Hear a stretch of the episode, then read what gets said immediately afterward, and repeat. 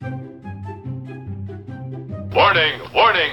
Today's episode contains spoilers. So if you have not seen the movie or TV show that we are talking about, we highly recommend that you watch it first, then listen to this episode. Thank you.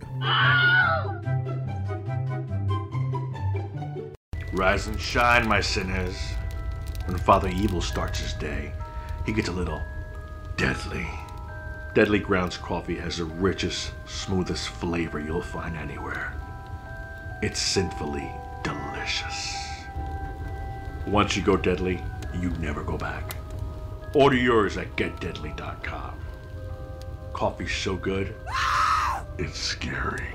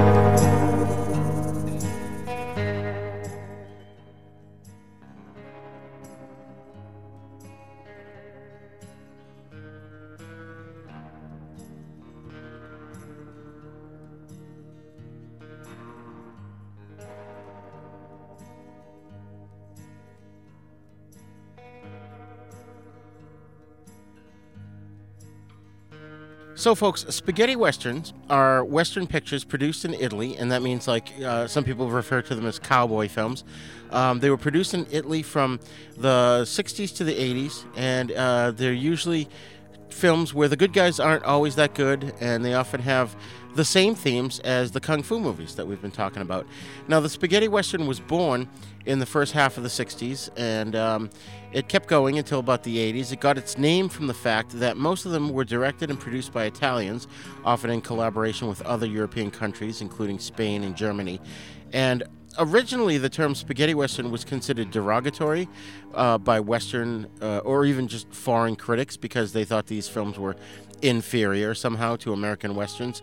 And um, you know most of them were made with low budgets but several still managed to be innovative and artistic. And you know although they didn't get much recognition even in europe they they still uh, have stood the test of time and, you know, in the 80s, the reputation of the genre sort of grew, and today the term no longer is derogatory in any manner, um, although some Italians still prefer them, to call them Western all'Italiana, which means Western's Italian style.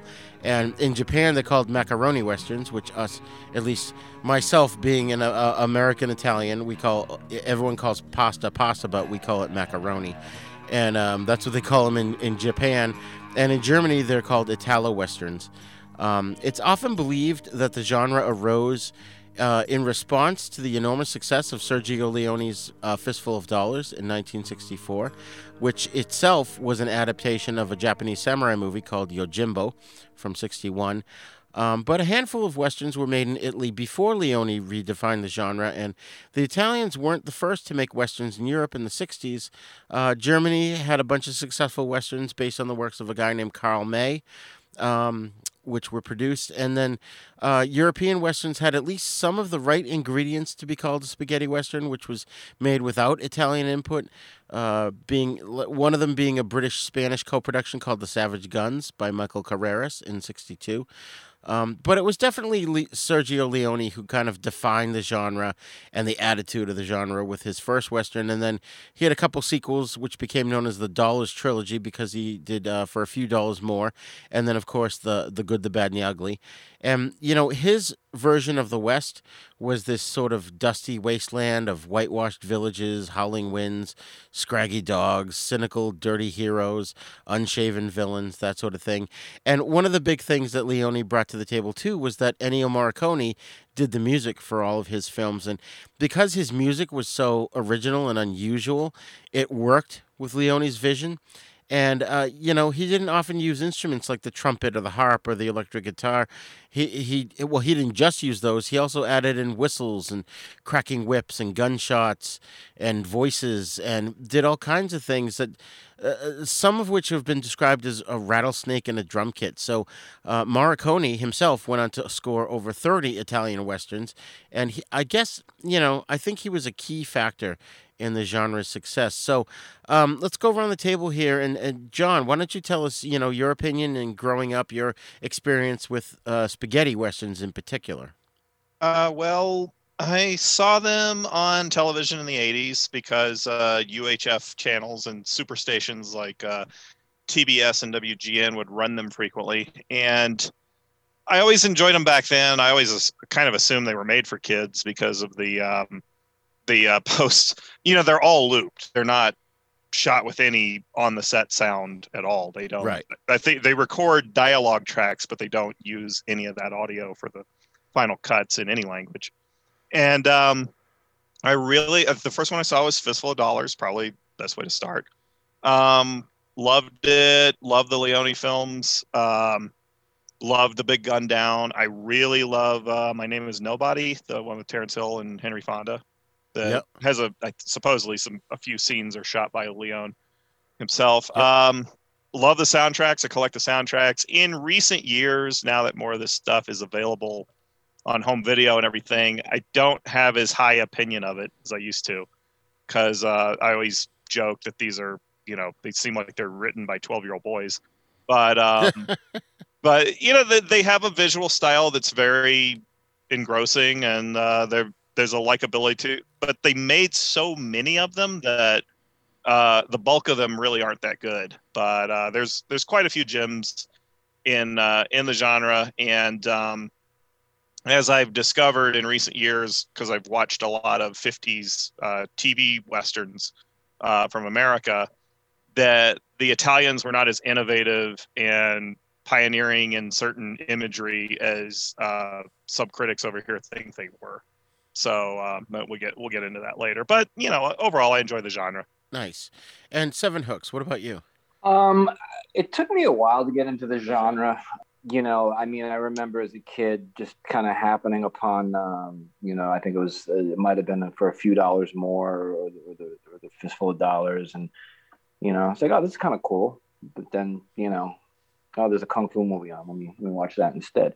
Um, but then I, I think like years later, once uh, you know, probably in the '90s, early to mid '90s, I had probably gotten to a point where I had amassed like you know a, my my my video collection of kung fu movies was such was like, all right, well, where do I go from here? And I was at the time, you know, this is pre-internet and you know, I, am trading with a small group of friends, and one of my friends happened to be into uh, the spaghettis, and he's like, you know, hey, you into these westerns at all? It's like, eh, no, not really. Why? You got something you can recommend? And so he sent me a bunch of films, and the first one I threw on was um, Day of Anger with um, Lee Van Cleef and uh, Giuliano Gemma, I think his name is. Yeah. yeah. And it immediately was like, oh, this is cool. It's like a kung fu movie. It's a total like student teacher dynamic here going on.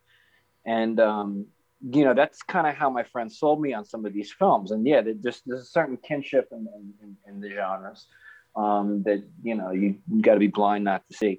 And as i watched more of them i started getting into them i agree with john that you know i mean you could say i guess you could probably say the same thing in the kung fu genre that you know a lot of them aren't great. And you know i think over the years i kind of like narrowed my love for the kung fu films to, to shaw films in particular you know, that being said, with the spaghettis, I mean, I think there's probably like, you know, a couple dozen films that everybody always says, oh, you need to see this, you know, like a Bullet for the General, uh, Great Silence, uh, Face to Face. Like those are some of the first ones I saw, and they were great. You know, some of these are really good. But then as I started getting deeper, I'm like, yeah, this, this the quality started, you know, to subside a little bit. So I'm like, well, you know, may, maybe I, I, shouldn't have started off with, with the best first. uh, but but you know, I keep coming back to this stuff, and, and uh, you know, I, I do like them. They haven't really lost the, the, the stuff that was good hasn't really lost much of its luster for me. You know, I was talking to John the other day, uh, you know, about Django. Like we were talking, hey, we bring this this film up for the podcast, and you know, I hadn't seen it in a while, and I just remember the first time I had seen it, it, it kind of like I was already familiar with Frank Nero, Franco Nero, and yeah, having seen the movie for the first time, something was kind of off. I was immediately realized that it wasn't his voice, which was strange because I know in most of his movies he does dub his own voice, right. but it was quite obvious that it wasn't him. So I just did that kind of threw me off a little bit, but um yeah, I mean, overall as a genre, I mean, it'll never take the place of my Shaws, but um, they're fun. I'll, I'll throw throw spaghetti on in a heartbeat. Awesome, awesome. And Patsy, uh, tell us about your experience with westerns and spaghetti westerns in particular. Well, western was never really a genre I watched when I was younger. Like there wasn't anything that I was, you know, overly interested in. I mean, I had seen a couple growing up, like yeah, I don't even know if you, you know, I mean, John Wayne stuff, you know, like McLintock. Right. But like that, that's really about it. Then, you know, I, I got into some horror westerns, you know, like Bone Tomahawk. And there was another one, I forget what it was, some zombie one with Henry Thomas from E.T. Um, was that the Burrowers? Maybe. I'm trying to, it was like some weird, like they robbed a bank and then there were zombies. I, I don't know. It, Oh, okay. It wasn't very good. There was a ton of zombie crows. Like it wasn't oh, great. Yeah, no, that wasn't that. um, I'm trying to think. You know, and then uh, the Magnificent Seven. I saw the original because um, I had just finished reading uh, Stephen King's uh, Dark Tower series, and the fifth book is heavily influenced by the Magnificent Seven, which was heavily influenced by the Seven Samurai. So I was like, you know what? I might enjoy that. I don't watch westerns, but I might I might enjoy that. And I did. Uh, I watched the remake of it. Um, but you know, other than that, I really never watched westerns. But you know, when you know you asked me to you know come on the show and um, you know as as a guest a couple of times and I started really enjoying them. Like you know some of the uh, you know the Gemma stuff. You know, uh, Terence Hill and Bud Spencer, especially, I've enjoyed. Um, even though a lot of it, you know, we we uh we we kind of make fun of a lot of the things that happen in these movies, but I mean, every movie there is no movie that is without flaw. So right. But yeah, like this this has really been my my only uh, exposure to to uh, you know westerns or spaghetti westerns uh, is you know watching stuff for the podcast. And one of the things i will always do is uh, i will refrain from uh, from watching trailers or looking anything up. So i just go into it um, completely completely cold. Like i have no idea what's going on. I just know i see the the poster and like that's about it but I mean, with something like you know a, a Terence Hill movie, like half of them is like him in a reclined position with one shoe on. Like that's half the movie posters because that's half the characters he plays. It's like, oh, I wonder how this one's going to be different from the last time he played a a, a, a grubby goofball gun gunfighter who's faster than everyone else, but also seems to have the gymnastic reflexes of a young Mary Lou Retton. Um, like but I I haven't seen any of the Eastwood stuff. Like I've never seen any of any of that. I will say I was familiar with who Ennio Morricone was because of his work on uh, some of the Leone stuff, uh, as well as um, one thing that I don't think a ton of people realize is, in addition to Tarantino getting him his his first Oscar for uh, Hateful Eight, which to me is an absolute goddamn crime that he didn't have an Oscar for for composition. Damn you, John right. Williams. Um, but he also did the synth score for The Thing, Yes. and that being a Carpenter movie, and Carpenter being known for his you know synth based uh, themes, and the fact that he did themes to you know all of his movies pretty much, um, that comes to a, as a shock to a lot of people. It's like, wait a minute, Ennio Morricone, like the good, the bad, and the ugly. Ennio Morricone, like he did that like that thumping bass synth score to the thing. Uh, I I loved that when I found out about it. I thought it was great. Um, but yeah, like I, I have I am definitely uh, especially compared to you guys, I am an absolute neophyte. Um, so I think I've maybe seen a dozen um, westerns. Interesting. Yeah. Yeah. And we've talked about that on the show before. And, you know, I grew up, of course, in the 70s. So we had Right. Big Valley, Bonanza, uh, all those shows, The Rifleman. Uh, there's so many Westerns. I mean, you know, you couldn't throw a stone in the 60s without hitting a Western because there were so many Westerns on TV. And my grandmother was the hugest John Wayne fan. And I, I think I've said this before, maybe not on this show, but, you know, when Elvis Presley died and when John Wayne died, she cried for two days for both those guys. And, you know, that really spoke a lot to me. And, and you know, I grew up with all that. And I think El Dorado uh, is probably one of my favorite John Wayne movies. And, um, but, you know, growing up too, we did see on TV the the Lee Van Cleef spaghetti westerns and the Cl- Clint Eastwood spaghetti westerns, and you know those were prevalent. And I think at the time growing up, I didn't know there was a difference, although you can kind of tell that something was different because the American westerns were they were cleaner. The good guys were uh, gooder, if that's a word. Um, the bad guys were badder, you know and um, uh, in, in, the spaghetti westerns, would they were just grittier, and the good guys weren't quite so good all the time. And you know, I mean, I remember you know loving Audie Murphy. I mean, one of my favorite Audie Murphy movies is called The Guns of Fort Petticoat, and it's such an amazing story. And it's just something that's not a spaghetti western, so we we may not cover it on this show, but um, there was just so many that came out, and it wasn't really until like I guess I was when I was in my 20s, like in the 90s, that I started to realize there what this was a whole separate genre. That these movies made in Italy that were co-produced sometimes in, in Germany and Spain and stuff were were different than the traditional American Western. And they weren't better, they weren't worse, they were just different. And I just love that about these movies. And um, and I had said this before, and I think um, we had just actually recorded yesterday um, the 50th episode of my other show, Then Is Now podcast. And um, when I first came up with the concept of this show, The East Meets the West, I was. I was telling my son because he's co-hosted several shows with me, and uh, in fact, the first episode of this one. And when I was coming up with the concept, I was like, "Well, I I want more information about the Shaw Brothers, but at the same time, I want more information about spaghetti westerns, and I can't find any podcasts on them.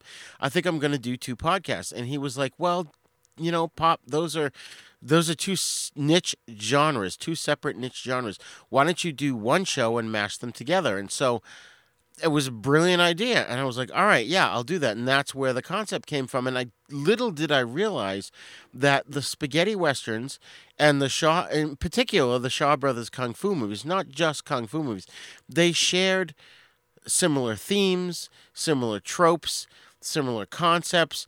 You know the good guys and the bad guys were very similar and, and pat as you know as we've explored some of these films, I mean, we're only up to episode 13 now, but we found quite a few similarities between the spaghetti westerns and the Shaw brothers and completely unintentional. I think there was one there was one situation where we probably could have paired the Shaw brothers film Life Gamble with Ace High.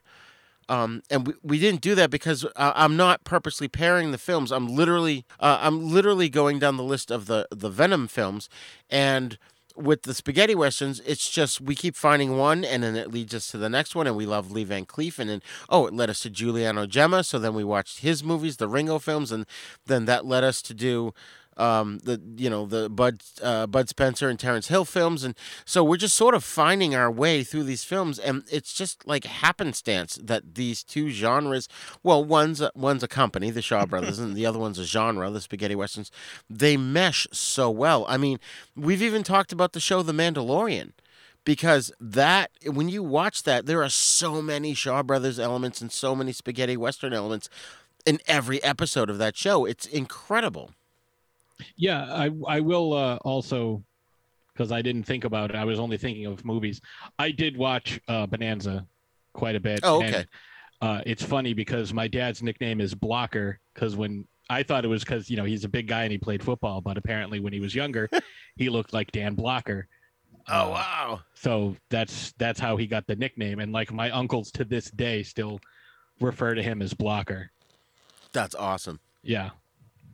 I can't believe like that's the first time I've thought about bringing that up on a show about westerns. So, uh, watching Bonanza, did you lose count of how many times Little Joe got into a fight at a town gathering? And, Oh god. and- and the girl that fell in love with him that uh, Right. he didn't end up with by the next episode. and well, I mean, it, you know, I came to expect it because we would watch this when, you know, I, I think I was, uh, I had a black and white Curtis Mathes TV, uh, nice 12 inch with, uh, with, uh, I had one with rabbit ears and I had another one. You see, and that's another thing that, like, you know, kids who are listening to this are like, what's a black and white TV? right. Uh, um it had it was like an m shaped uh like an m shaped uh antenna, Antenna, yeah. that kind of like it was connected on the bottom like it, was it was weird but yeah yeah i you know and this is another thing getting up and turning the channels. Now i Yeah. don't i don't know how old you guys are but you know uh, uh rigor and i have talked about this a couple of times that kids now they're like oh did you ever see jurassic park? Oh wait you mean that movie that came out in the late 1900s like you want to feel old just remember that jurassic park came out in the late 1900s right. I remember Oh. watching Bonanza going, wait a minute, why the hell doesn't little Joe just turn into the teenage werewolf and kill the bad guys? You know? oh, Oh, he never man. did that not No. even once And you know, there's a there's a speaking of you know TV westerns. Uh, I I loved The Rifleman. I watched that a lot, especially with my kids. When my kids were little, it was on at six o'clock. I think every night they had the Hulk on Me TV, and then they changed it and they put The Rifleman on, and we watched that during dinner. And um, uh, there was a spaghetti western with Chuck Connors in it, and he's like he's like Terence Hill uh, on steroids because he's this wicked acrobat. And I only saw it in Italian once, and I've got to track that one down for us to cover. I don't, I don't know if um, John or, or Sevenhooks, if you recall that movie, but it's like it's like six or seven guys get together for some purpose. I don't know, rob a casino or something. And uh, Chuck Connors was like this insane acrobat in the film. Do you guys remember that one at all?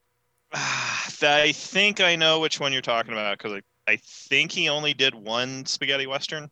Yeah. Uh, I'd have to look at the title. I, I'm pretty sure Wild East put it out because I reviewed it not long ago on Letterboxd. I just can't remember the title because the, the titles of these things kind of blur with me. I didn't have a, a good impression of it uh, watching it this time because it's just kind of uh, it's not Ride Beyond Vengeance. That's the American production that was rumored to have been a was originally supposed to be a Doc Savage movie. Um, oh, Kill them all and come back alone. I think is what you're referring to with an Enzo Okay. Castellari film. That explains a lot right there. Yeah, uh, yeah.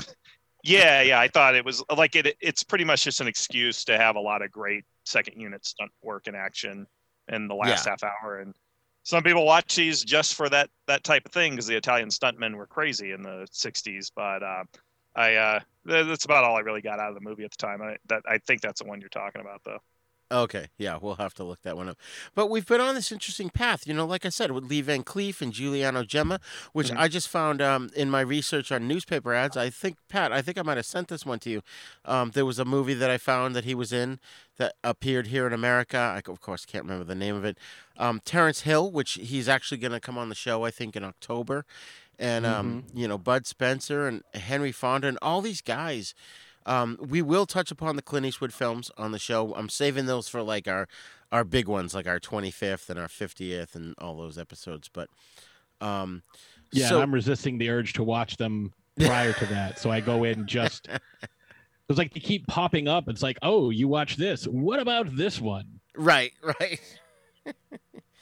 but like Giuliano Gemma, what was his name now? It was he had a, a an American name when we first watched uh, A Pistol for Ringo, right? Wasn't it like Mortimer, like It was- Wilson? It was uh, Montgomery Wood. I think it was Montgomery Wood. Yeah. Yeah. I, knew- Mortimer I was like Wilson. Montgomery. I was like Mortimer Wilson. No, that's not it. Yeah, yeah. Yeah. Like, like that's not even close. You know, but like I get it. Like certain guys change their names because their regular name isn't cool. Like Mark Vincent is Vin Diesel. Yeah. Right. right. Like again, not even close. Terry Bollea is Hulk Hogan. Yeah. But Lawrence Toriad is Mr. T. Like that makes sense. yeah. In in Gemma's case, it was just his name was too ethnic Italian, and Yeah. uh, the spaghetti westerns had a bad critical reputation in the '60s, and like critics in America hated them, and uh, just probably because they were from Italy, and you know, the I don't think they liked some of the violent aspects of. Uh, they didn't like how Sergio Leone was bringing James Bond type violence into westerns. I think was Right. sort of the excuse. But those films were very uh, loathed by critics back then. And um, what you would do is if you had somebody whose name was way too, like they sounded like somebody from Rome, you're just going to give them an American name and hope they get by on that. That it was purely a distributor's decision. You know, kind of like how Charles Buchinsky became Charles Bronson because Buchinsky was just too, Right. you know, too ethnic or whatever. Right. Or, too Or even Alan Steel is Hercules. You know. yeah, yeah, yeah. Yeah. Or if you're uh, if you're into into wrestling, you know, Michael Hickenbottom became Shawn Michaels, which fits his character much better than you know marketing Michael Hickenbottom as you know Yeah. uh, this sex symbol. I'm the sexy boy. Oh yeah, not with that name. You're not. Right. Yeah, Shawn Michaels, he sounds like uh, an actor playing one of the Hardy Boys or something, like Shaun Yeah. Cassidy or whatever. Yeah, like you know, It's better sound. yeah. It, it's just it flows better. Well, I mean, for God's sakes, John Wayne was Marion Michael Morrison, and Yeah. he Oh, smartly John decided Wayne's to change it to John better for marketing. Yeah, yes. I'd always think of that um that movie with Stallone called Cobra, where I guess his name was Marion, in that movie. He's like, yeah, I wanted a Marion I wanted a cooler name like Alice. And I think that that was Stallone tr- paying tribute to to to Wayne, without a doubt.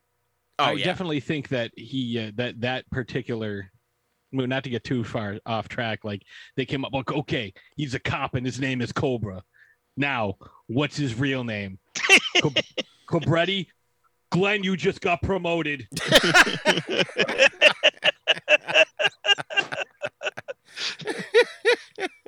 I'm going like, home. I'm I'm done for hundred the day. percent sure that's how they came up with it That's awesome. So, uh, uh, Patsy and I have been talking about doing a uh, sort of a series within the series called, you know, Outside the East Meets the West, because a lot of these guys were in movies that maybe weren't kung fu films or spaghetti westerns, and you know, it- particularly Terence Hill and Bud Spencer, they did a lot of buddy cop films right through the '80s. Have you, uh, uh, John or Sevenhooks, seen any of those films? John for sure. yeah, I've seen uh, most of them. yeah, I've seen most of them. I've been collecting them really since like 2001, when the only country that was putting them out on DVD in decent editions was uh, Denmark. And Wow. I found I actually found a Danish website and ordered them. They're only like five bucks each, and they didn't even charge me much for postage. It was like two dollars or something. It was crazy. It was like, boy, that was the the old days of the internet. But uh, and I even and because I had to order them in the Danish language, I I, I wrote an email. I was like, "Can you guys understand my order?" And they sent me uh, back an email and order, you know, in in English, going, "Don't worry, we we got it. We'll mail it out to you. No problem." So, but uh, yeah, I, I got really into those because I spotted their influence on Hong Kong cinema, particularly kung fu comedies and Jackie Chan, and uh, I, I kind of picked up that the Terence Hill and Bud Spencer were their movies were very popular in Asia, and Yeah. um, and in fact, Bud Spencer made a movie, I believe, at the Shaw Brothers studio called Flatfoot in Hong Kong. So uh, one of those cases of them leasing Shaw Brothers sets to Oh wow. uh, Italian companies. So uh, that that was that's a pretty fun Yeah. watch if you can find them. Those um, the problem is they made so many of those films. Like I still couldn't tell you how many Flatfoot movies were made. Wow, Pat, we're gonna have to about it. check that one out.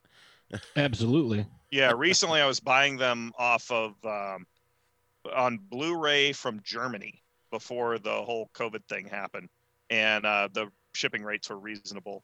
and uh, most of the Blu-rays had English tracks on them, although they forced German subtitles on you.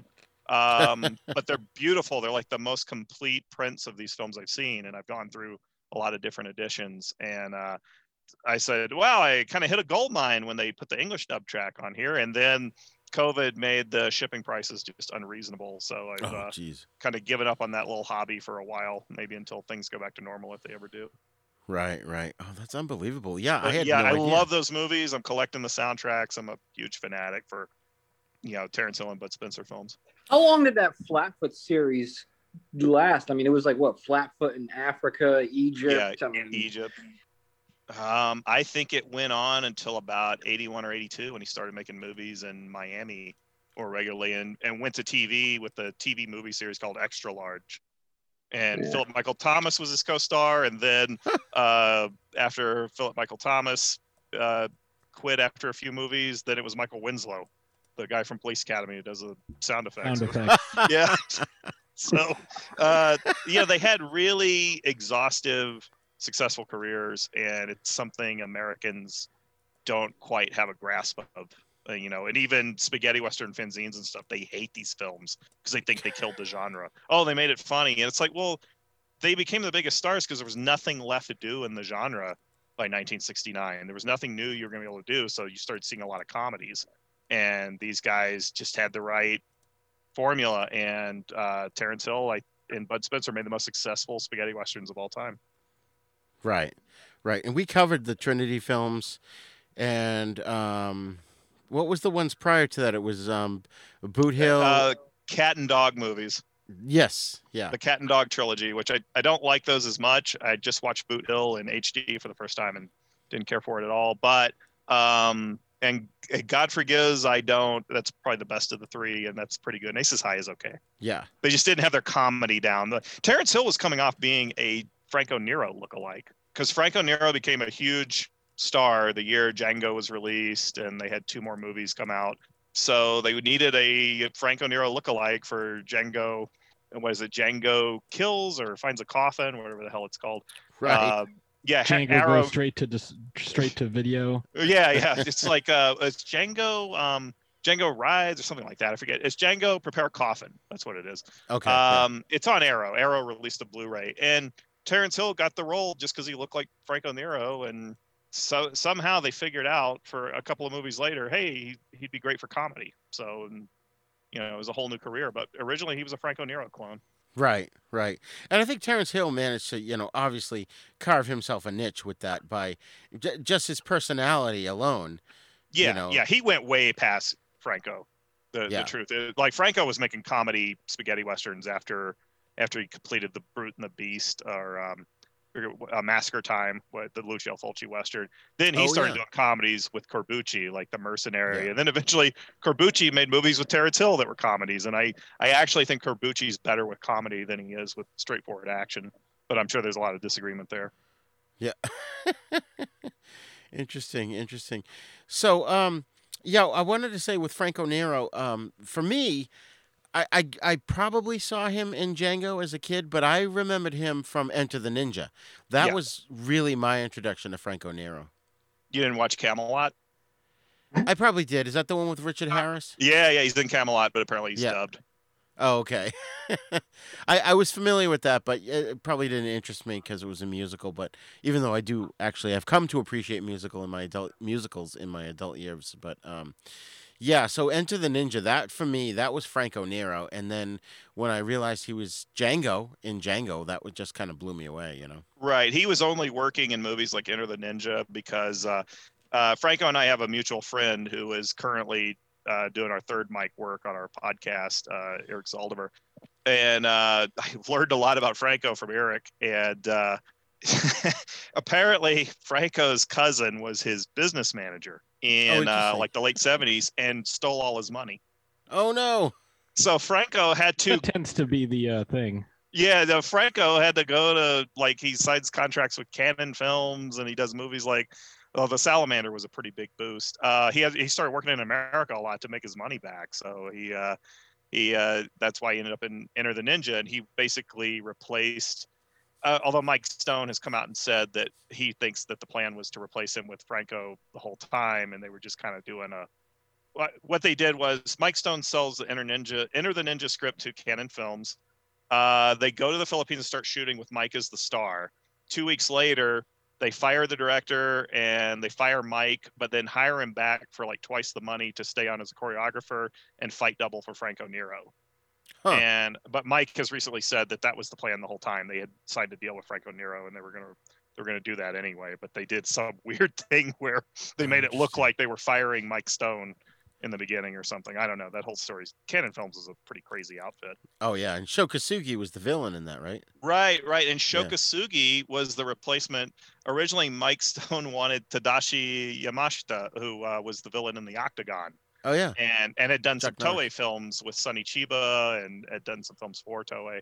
And uh, Tadashi wanted, he was like, no, I want to be the star. I want to be the hero. So Tadashi didn't get the role. So Sho Kosugi was uh, another local martial arts guy that uh, Mike just took with him. And Sho ended up being offered a, a film contract. They were going to put him in Revenge of the Ninja and, uh, and give him his own series of films. And then Sho leaves Cannon Films after the next two movies and signs a deal getting a million dollars a picture for with Trans World Entertainment, Crown Pictures, and these other producers. So it's kind of funny how Sho cashed out pretty quick. Wow. I, I put in a word to uh, Franco Nero's uh, uh, publicist, try and get him on the show. So I don't know if you could put in a good word for us with your with your buddy. Uh, I don't know about that. Um, Eric says he doesn't expect to hear from Franco again unless uh, Franco has to move from his condo in Miami Oh. or something and needs his help, you know, moving boxes around or something. Oh, we can help him move of boxes, right, Pat? Yeah, I'll I'll help move some stuff. yeah, but uh, but uh, yeah, Eric wrote the. Um, they were going to do a new Django film about ten years ago, and Eric pitched it, the idea to Franco and wrote the script with Mike Malloy. And uh, unfortunately, that film, uh, the script got a lot of praise. It was uh, Django, basically an elder Django in the silent movie industry, working as a uh, technical advisor. And then he gets involved with saving a producer from the mafia, trying to move in on the silent film business or, or the movie business. I yeah, I don't want to give away too much because I don't I don't I haven't read the script. I don't know everything that went on in it, but um, I think it was in John Sayles's hands a few years ago, but they never cleared the financing, Oh, so it's it's kind of being orphaned again. If you get Franco on, maybe he can tell you about that. And the only official sequel to Django from '66 was in the '80s, right? Was it Django Yeah. Lives? Yeah, I, Yeah. t- I talked to Eric about it uh, just yesterday because I called him up. I said, I got to talk about Django. I'm not able to watch a, the movie again for the show, but I need some dirt, like just to be interesting. And um, although I, I know the movie really well, so uh, apparently Franco really regretted shooting that Django sequel. Uh, it was filmed in Colombia, I believe. And it, the only reason he made it was was basically he just wanted to go fishing in Colombia. That's the only reason he made the film. And what is he, he- John Huston? Sounds like everything Adam Sandler does now. right, right, right, Right. exactly. And it's a very Hollywood of Franco there. I think it was getting to him. And um, the uh, the the aspect of the original Django film, which I guess we'll talk about in detail later on. Um, in the film, he has his hands broken, Right. and the sequel doesn't acknowledge the broken hands at all. Like it's just none of the sequels do. None of them do, except for a spoof scene in a Terence, an early Terence Hill western called Rita of the West. I guess a Django character makes a cameo and he's got broken hands. So the spoof was more faithful to the original film than the the official sequel. So when Eric wrote the um, when he and Mike wrote the Django script, the new Django script, uh, he has Django with broken hands, and that's a problem for the the character, and he has to work his way around being able to win, I guess, gun battles and getting out of situations with broken hands. But he said Franco was like, "Why he got to have broken hands?"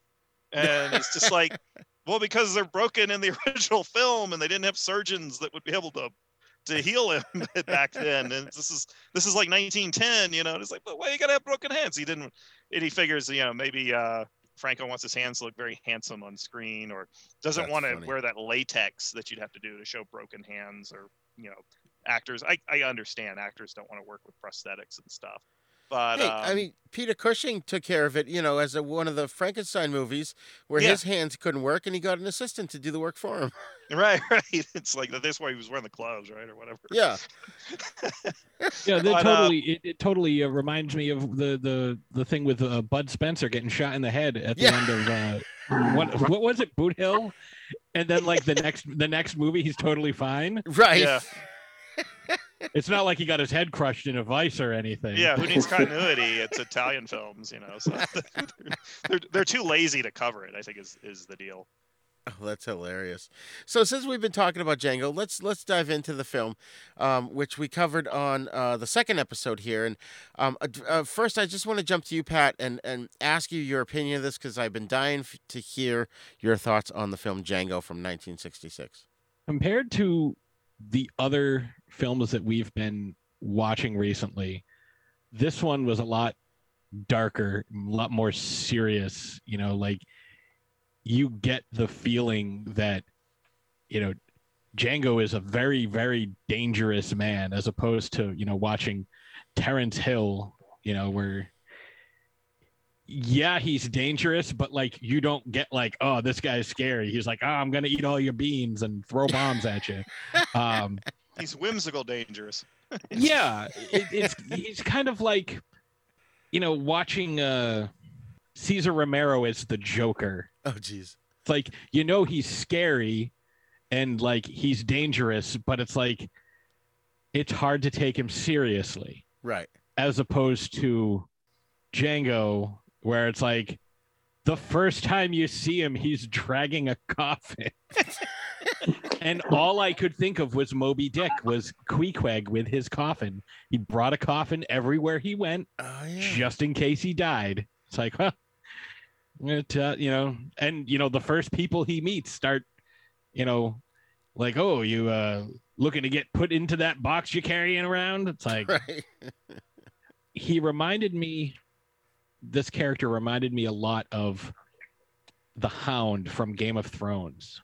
At least the the the, the tv version where he's very dangerous.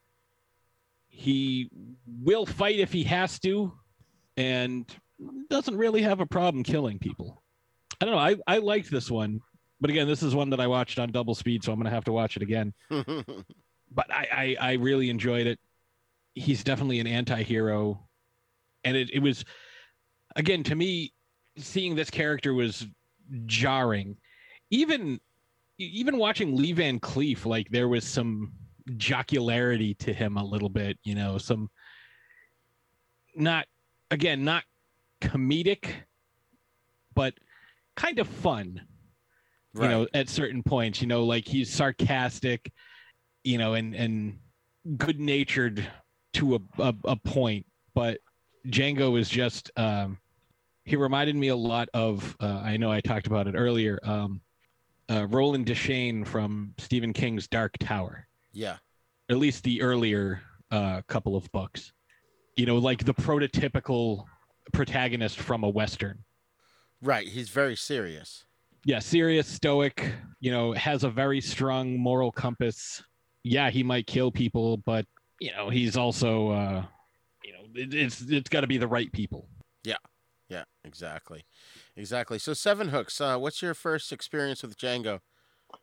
Um, it was probably like you know, I had mentioned before when I first started getting into the spaghettis in the you know in the probably in the mid '90s, and I had a friend send me a bunch of flicks, and this was one of them. And I remember I think I picked up a book, and it was something about Django itself that I think it's one of these movies where its reputation preceded it to the, maybe to its detriment. To like, you know, like there was a famous coffin scene, and he breaks out the gun, and I think you know, maybe I was exposed to that hype in some kind of way that was almost like kind of anticlimactic when I finally watched the movie. Um, you know, I, I feel like the, the first two, you know, the Venoms and Django, like I'm, I'm kind of like talking down on both these movies. I'm, I'm being a downer, but um, yeah, I, I, it's, uh, I like the soundtrack. Who is it? Luis Bacalov. Oh, yeah. Um, that know, song is just iconic. yeah, I mean, uh, it, well, you know, he's he's no Morricone, let me tell you. But it was, yeah, it's good stuff. You know, um, I don't know. Like as far as the Corbucci wet spaghettis go, you know, it's probably my least favorite. I think I even like the specialist more. Oh, interesting. Interesting. Yeah. I, I had a question, Pat. Did you know what was going to come out of the coffin? No, I had no idea. Oh, good. So, how did no you clue. react to that? Uh, I was pleasantly surprised. That's awesome. I mean, that's such a great scene where he just whips out the machine gun, the, the Gatling gun, out of the coffin. You know.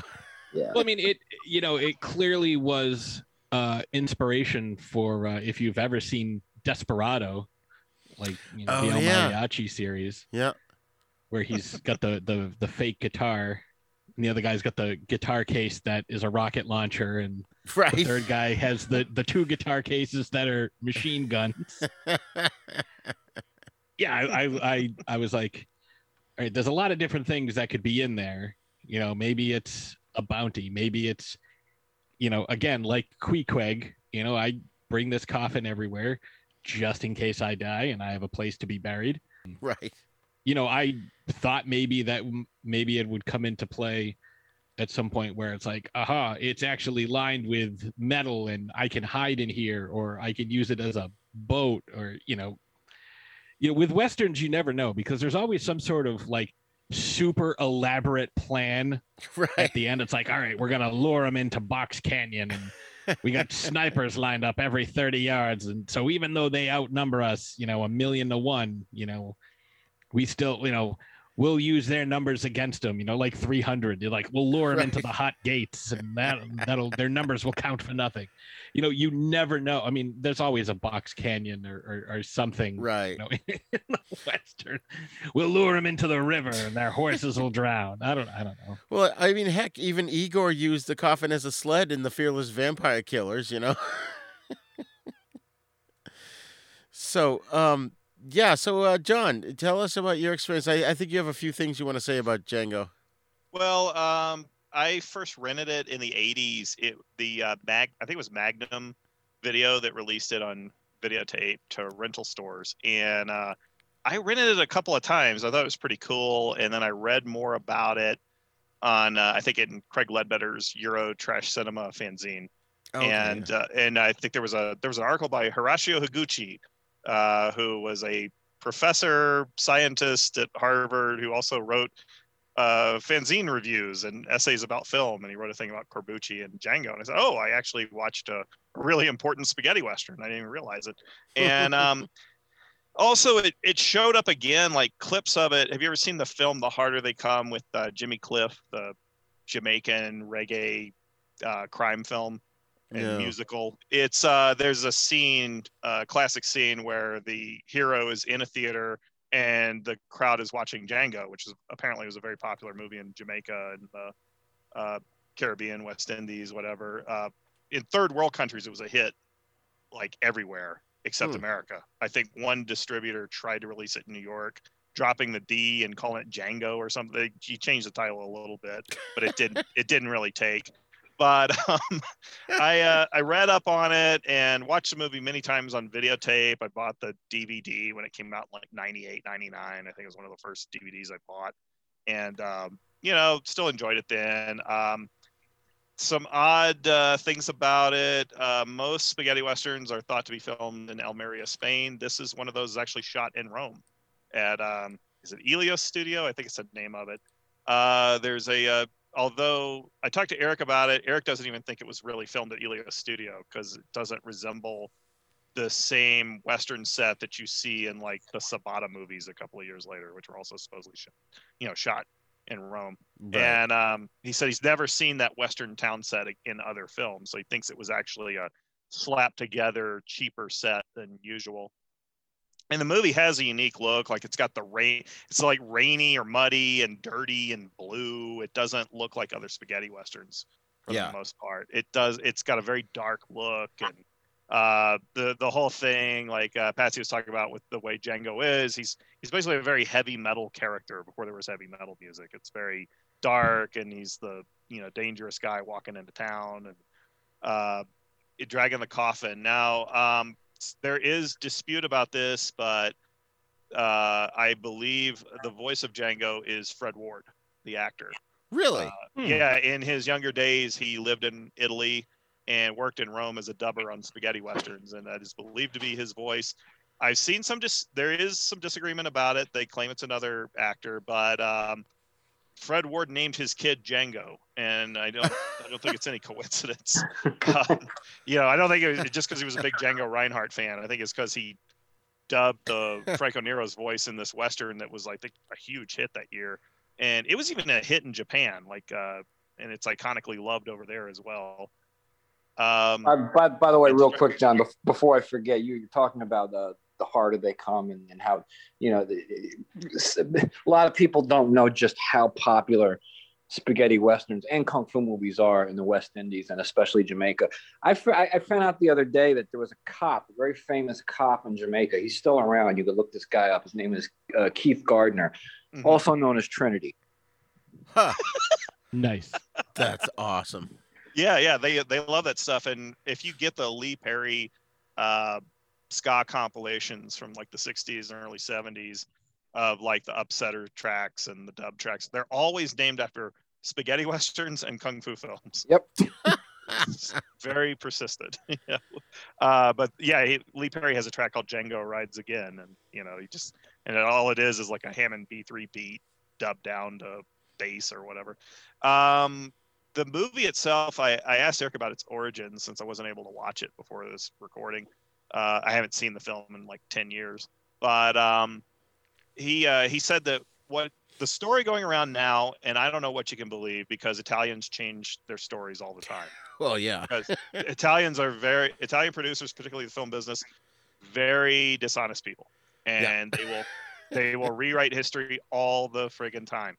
And uh, what he said was Corbucci uh, supposedly saw a comic book cover at a newsstand rack of a cowboy dragging his own coffin, and he loved the image so much that he cobbled together some money, which means an uncle gave it to him or something, and got Franco and shot just the scene of Franco dragging the coffin in the muddy street.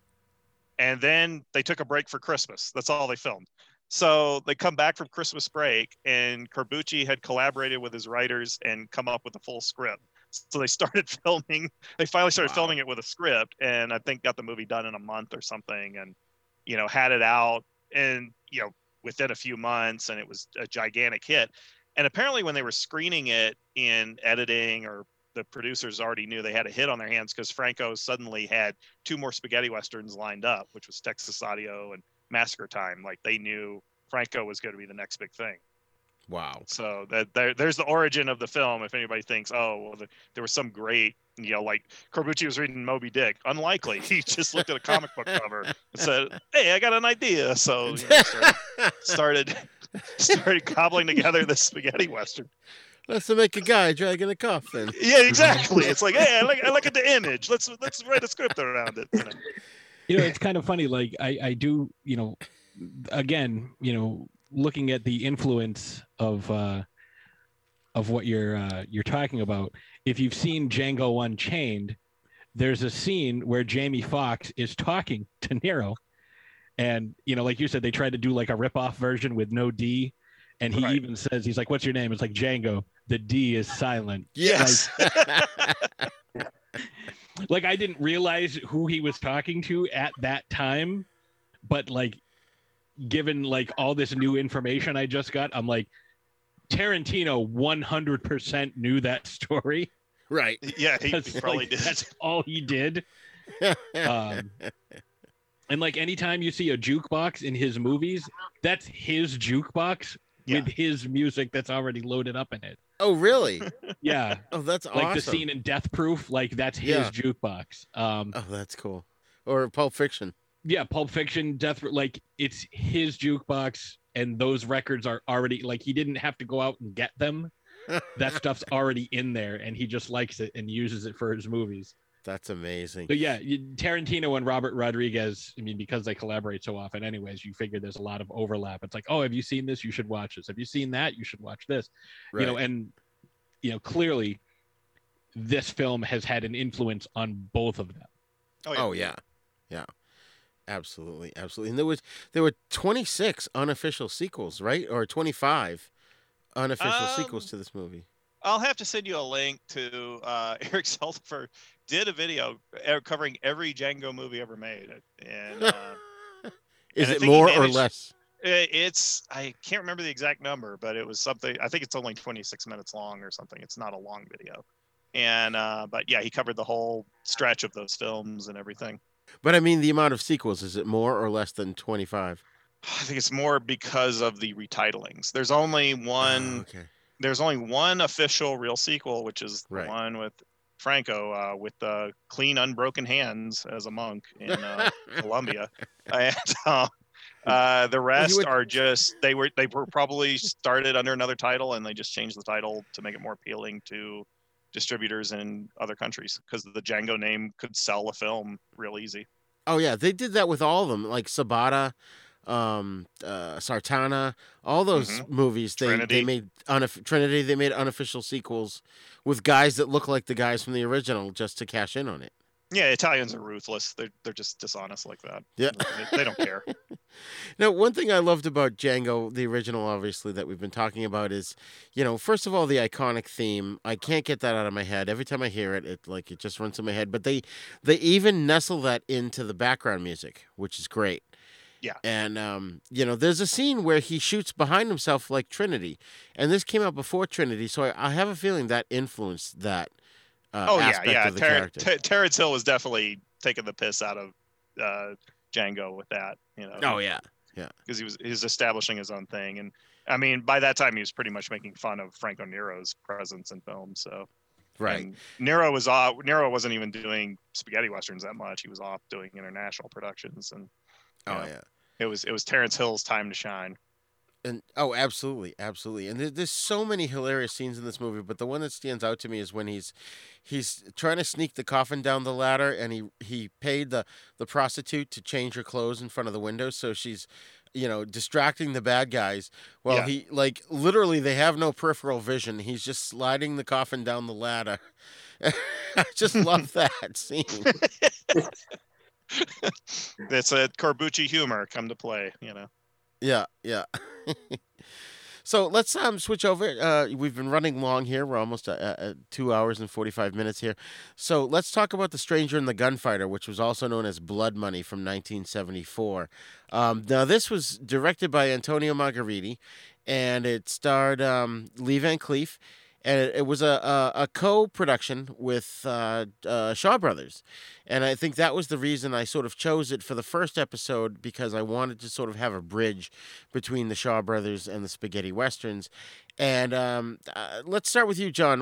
You know your opinion when the first time you saw this. You know, tell us a little bit about what you know about the Stranger and the Gunfighter. Uh, I first knew about it because I was reading the uh, Marvel comic magazine Deadly Hands of Kung Fu, and I was collecting back issues. And in '83, that was really the easiest way to learn about 70s kung fu cinema because they had all these uh, between the comic stories of Shang Chi and Iron Fist and Sons of the Tiger. They would have these articles about kung fu films and the ones that were being released in New York that month.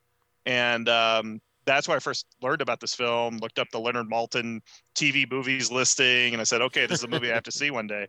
And um, I think I rented the RCA videotape a few years later uh, when I had a VCR and video rental store membership.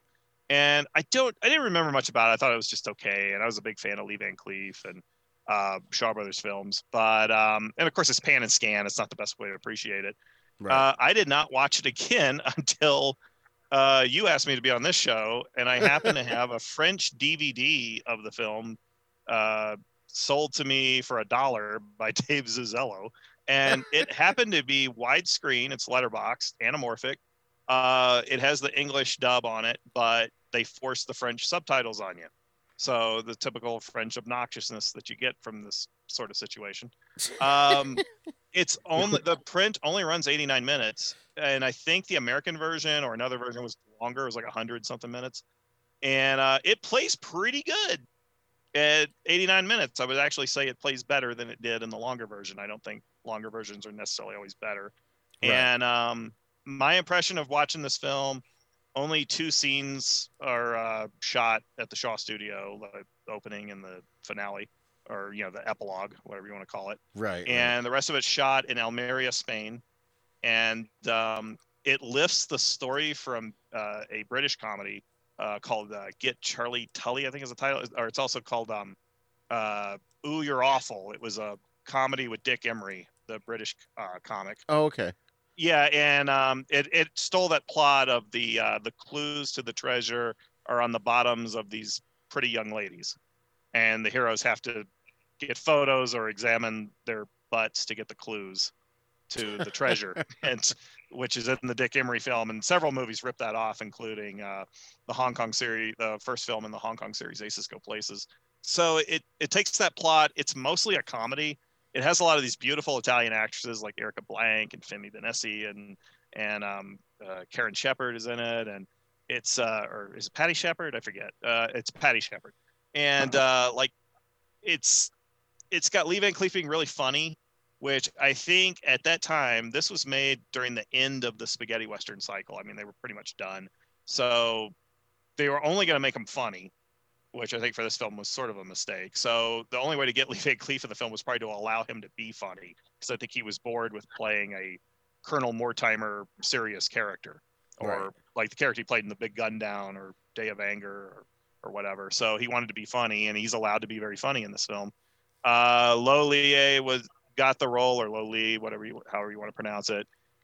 He got the role because he was a star of King Boxer, Five Fingers of Death, uh, which was a huge hit in Italy and huge hit across Europe, I believe. And so he was going to be the star, or the the Shaw Brothers star. Um, I think that was kind of a mistake because Loli is not really the best fighter, not not the best screen fighter. He actually has very little training in martial arts or athletics, and Hmm. um, he's kind of like you look at his kicks; they're not very good. You look at his punching; it's very dance-like, like it was taught to him in the last minute.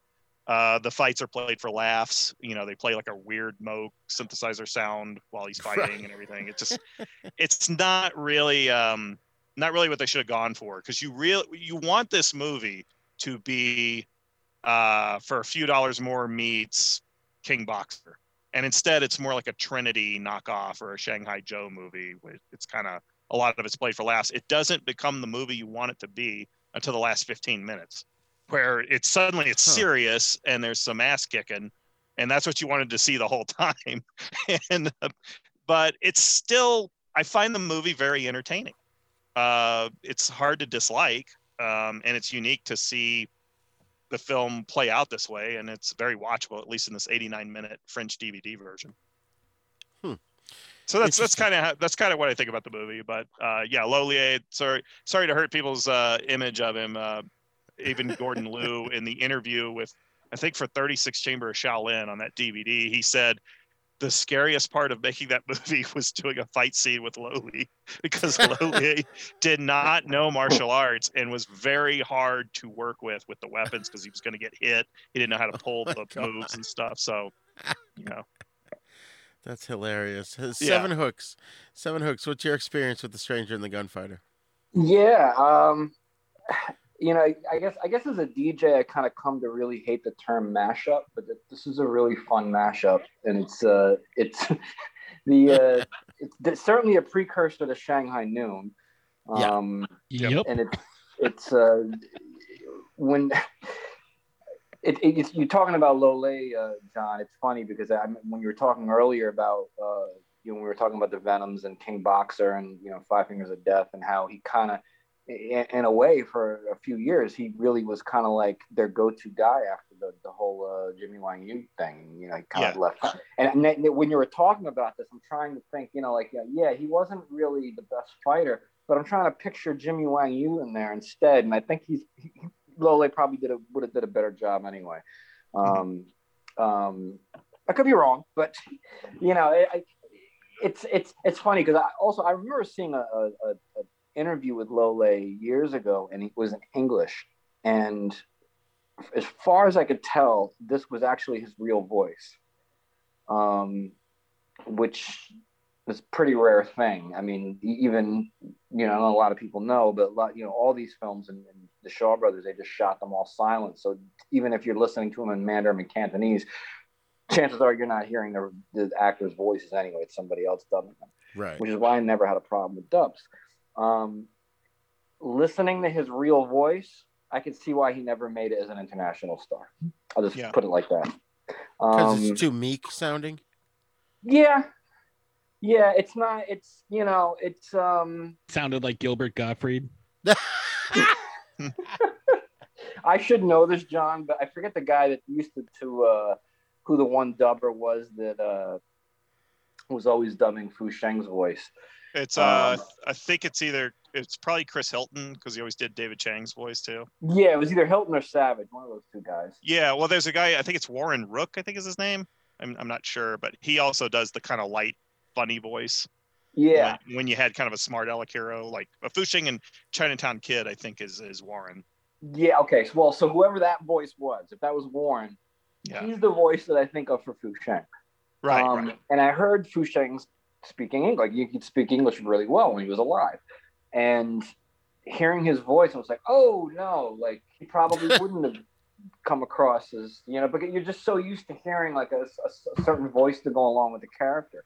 Yeah. So, I mean, that could just be my own prejudice, and you know, being used to the dubs for over the years. But uh, yeah, it, it was weird. Li- listening to Lay was just like, you know, yeah, it, t- took me a minute to get used to that. But You wanted Ted fun. Thomas voicing him, right? Yes, exactly. exactly. It was a fun film. Fun film, but um, yeah. Well, it's funny too because you know Patsy and I have had some interesting conversations about you know the voiceovers. So you know, Patsy, I know you have some strong opinions about that. If you want to uh, tell us about that, and then get into your opinion of Stranger and the Gunfighter. Yeah, you know, cer- certain times, you know, like the the inconsistency of some of the voices, where you know you have like this, you know, big jacked guy, and he's got like you know this really like high pitched, you know, I'm almost going through puberty twelve year old voice. Like it's so jarring and off putting, you know, or you just have somebody who's supposed to be like this fun, you know, jovial character, but they sound like Bud Spencer. Like it's it's it throws you off so badly. It's you know, and obviously there have been lots and lots of spoofs and things, you know, uh, uh, when it comes to you know uh, referring to you know dubs. But I think my favorite is probably in uh, Suburban Commando when the Undertaker speaks for the first time, and he's got like this high pitched helium voice, and Hulk Hogan's like, "Oh, no wonder you guys never talk." You know, like, you know, because you would have that in so many of these movies where it's like that voice. It's like, all right, what's the uh the actor that's in the movie? Well, he's uh 6'5", 285 pounds. Uh, you know, big burly guy. You know, like again, like a Bud Spencer, and it's like, all right. Uh, who's doing the voice? Oh, we have uh, this guy, uh, Paul Reubens. He's going to do the voice. Yeah. Uh, so uh, and it's like oh like that it doesn't it doesn't fit you know you're not going to have you know martin short you know voicing darth vader like it just like that's you know that sometime that can really take you out of the immersion of a film like the film could be perfect otherwise but you know the sound is as much uh, of an atmospheric um, uh, you know, uh, I'm trying to think of the word I'm using uh, Element. that I want to use, but like, yeah, yeah, an atmospheric element that you know helps tell the story. And if it's so jarring and off-putting, you know, like in certain situations, like that can work. You know, like you were talking, uh, somebody I forget who it was was talking about like the the the sound to a fight earlier, and like it was like the fight scene was scored with like some weird like you know poppy synth It's, Uh, yeah, it's it's the Moog. It's Moog Yeah. keyboard effect. and it's like that's not how that's supposed to sound like Right. or like you know but uh, you know certain times again uh, you know a clockwork orange you know singing in the rain that whole scene like where it's this weird juxtaposition of like a happy upbeat music in a uh but that like that's done intentionally. Kubrick did that on purpose to kind of juxtapose the action on screen with this you know happy upbeat song. But when you have you know one specific uh musical cue that you use over and over and over no matter what the situation is like it starts to lose its effect and like really pulls you out of the film. Like you could be getting invested in it's like okay i like this character i like these you know the interactions that they're having. I like the the action. I like the sets, and it's like, oh, this music is just it's so wrong. Like why? Like what? Like you know, if the uh, the end of uh, Dirty Dancing was set to some sort of like grindcore, you know, like screaming, growling, you know, Norwegian black metal, like would not have had the same impact. It would have taken you right out of the film. I think the perfect example of the problem you're talking about is in the movie The Man with a Golden Gun. It had what at the time was the most amazing car stunt ever filmed, and where the car does like a loop. It's going Oh, across like a cool- tight river, and then it has like a music cue, like whoop, like Yeah, Yeah, like a whistle, slide and it- ruined the whole effect of the stunt. It should Yeah, have like had a- like a a, John whistle? Barry. Yeah, yeah. It should have had like Yeah, a a John fly. I know exactly what you're talking about. Yeah. badass John Barry trombone or something. I don't know, but it's like whoop. It's just like, and supposedly Guy Hamilton years later regretted uh, allowing that in the film. He Wow. realized he'd made a mistake, but it, it was an incredible stunt. It's the centerpiece of the movie. And then, oh, let's just take all the, the edge out of this scene. All the right drama now. out. Yeah, it's all gone, yeah. all gone. It's a goof. It's like a Looney Tunes cartoon brought to life. you know, you know what I thought it would be like. You know, you know, like some, uh you know, like the Great Escape. You know, guy like guys, you know, tearing ass down a hallway, but like they have like the the xylophone skeleton running.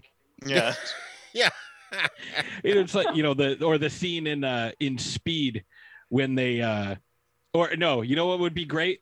Thelma and Louise when they leap off the cliff and they have the slide whistle and then they land and then like they they play the slide whistle backwards like Oh, I would I would have actually liked the movie if they did that. But um, That's Yak- hilarious. or play yakety sax during the bullet There you go. scene. It'd be like a Benny Hill, Benny Hill episode. yeah yeah like just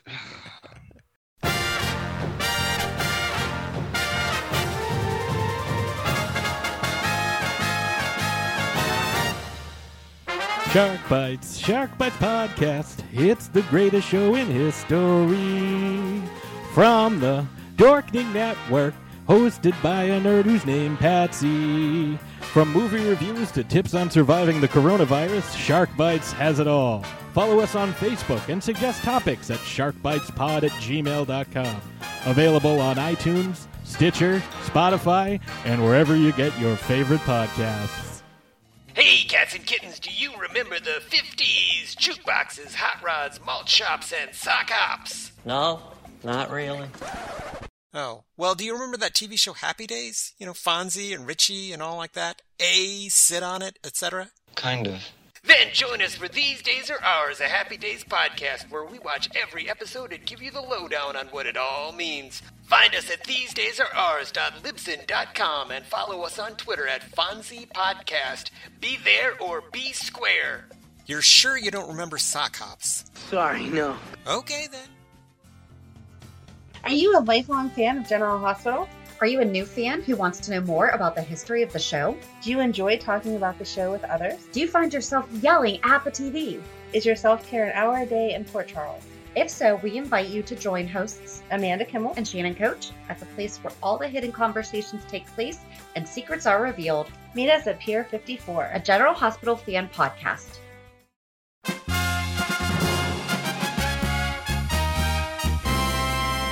So, Patsy, your thoughts on Stranger and the Gunfighter? Um, I was surprised that like the opening shot of the movie was somebody's ass. Like that was that was the first thing that kind of like threw me off. And it's like every time he's looking at a picture, like they go back into it, it's like this guy's like he's like really examining her ass. It's like, oh, I'm a priest, but I'm definitely banging this whore. Um, after I inspect her ass, I'm like, what is going on? What I'm so confused at the start of this movie.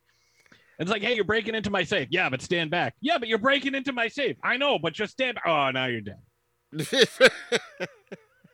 And I don't know, maybe it's just me, but did you find it like a smidge racist that the the key to the fortune was in a fortune cookie? Like I mean, Which- Eh, it made sense for its time. I didn't think Yeah, anything of it. and everybody's name is Wang. Like, oh, you couldn't have come up with like a different. Well, the, the funny thing is, fortune cookies are not even a Chinese invention. They're like a Right. Jewish.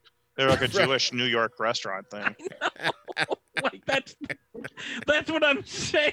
It's Yeah. like these aren't even Chinese. What? Oh my god! And they wouldn't have had them at that time. Like when did this movie take place? Before fortune cookies were invented. Well, the the uh, the evil preacher looked like Serpico, like Pacino is Serpico wearing a, right. a shaft coat. Like there's a lot of anachronisms in the movie. Like slowly, that dude, like th- I'm like, who the hell is this? It's like I'm just gonna quote the Bible at you. And then Lee Yeah. Banks with his with his like, oh, that's my birthday. And then like the, like there was a lot of comedy in this. Like the, the guy that met up with the, the the redhead at the end was like, "Oh, somebody bonked me in the back of my head," and she's like, "No, you just had too much to drink." He's like, "No, I know the difference." And of course, he had that ridiculous voice. Yeah, they, there's a lot of Italian slapstick in there, which I think uh, one writer I, I greatly admire, Joe Carducci, said that the problem with Italians and making westerns is they could never get the Circus Maximus under control. Yeah, they they went for the crazy stuff, and I remember hearing that uh, on the original script of Fistful of Dollars, Clint Eastwood had Sergio remove a lot of stuff that he thought was too ridiculous. He said, "No, Oh, that's wow. stupid. People are just going to laugh at this movie." So you probably got a better film just because Clint went over the script and or the English translation of it. And, and as you may have uh, read in the Chris Frayling book or or whatever, that Sergio would show up on set, and there's photos of this wearing like a cowboy hat and wearing like a gun gun holsters, a gun belt, and like with cap pistols. And uh, Eastwood said, "You look like uh, Yosemite Sam or something like that." So I can just So- imagine. I, I can imagine Eastwood going over the script like, "Ah, I yeah, think we can do without the pie fight. Like, yeah, yeah, exactly. That's probably what happened. It's like, nah, nobody will believe that shit. You know. And didn't we encounter that Pat in the uh, in Boot Hill, where this like these guys are having a fight in the middle of the street, and all of a sudden a parade comes marching through? Yeah, like what? And that had nothing to do with anything else. It's like, oh, we're having this huge battle, but you know, the parade's got to come through, and the like, the the uh the grand marshal or whatever going through the parade, like there's somebody in his way, and he just clocks him with his baton and just like keeps rhythm. It's like, what the hell is going on here? Yeah, those movies have Dixieland jazz, which I guess means the director was a big fan or something. But all three But of it's those like- cat and dog movies have it. Again, it's completely out of nowhere. Like, if you were watching this, you'd be like, oh, I bet that band has uh, a big part to play later in the movie. No, they're just here to walk through this fight. Right. Like, yeah, but why are they there? They're there to walk through the fight. But what purpose Right. does it serve? That's it. Like, that's like, oh, they, uh, you know, and then you see all these like signs like, oh, big holiday or like big holiday parade or like, you know, it's whatever day. And then like they never pay it off. Like, And they never have the celebration or like, you know, the strawberry festival or whatever it is. They never have it. Strawberry Festival. Oh, I, I was thinking of uh, Tuang Fu. Thanks for everything, Julie. Yeah. uh, but it's like it's like what what is the what is the event that would require a band? And how did you not hear a marching band as like they just did they start right there? Like all right guys we're starting in this alley. There's a fight there. Don't worry. I'm the grand marshal. I take my job very seriously. If anyone gets in the way i'll clock them with my baton. All right sounds good. Phil Isn't get your tuba up. to?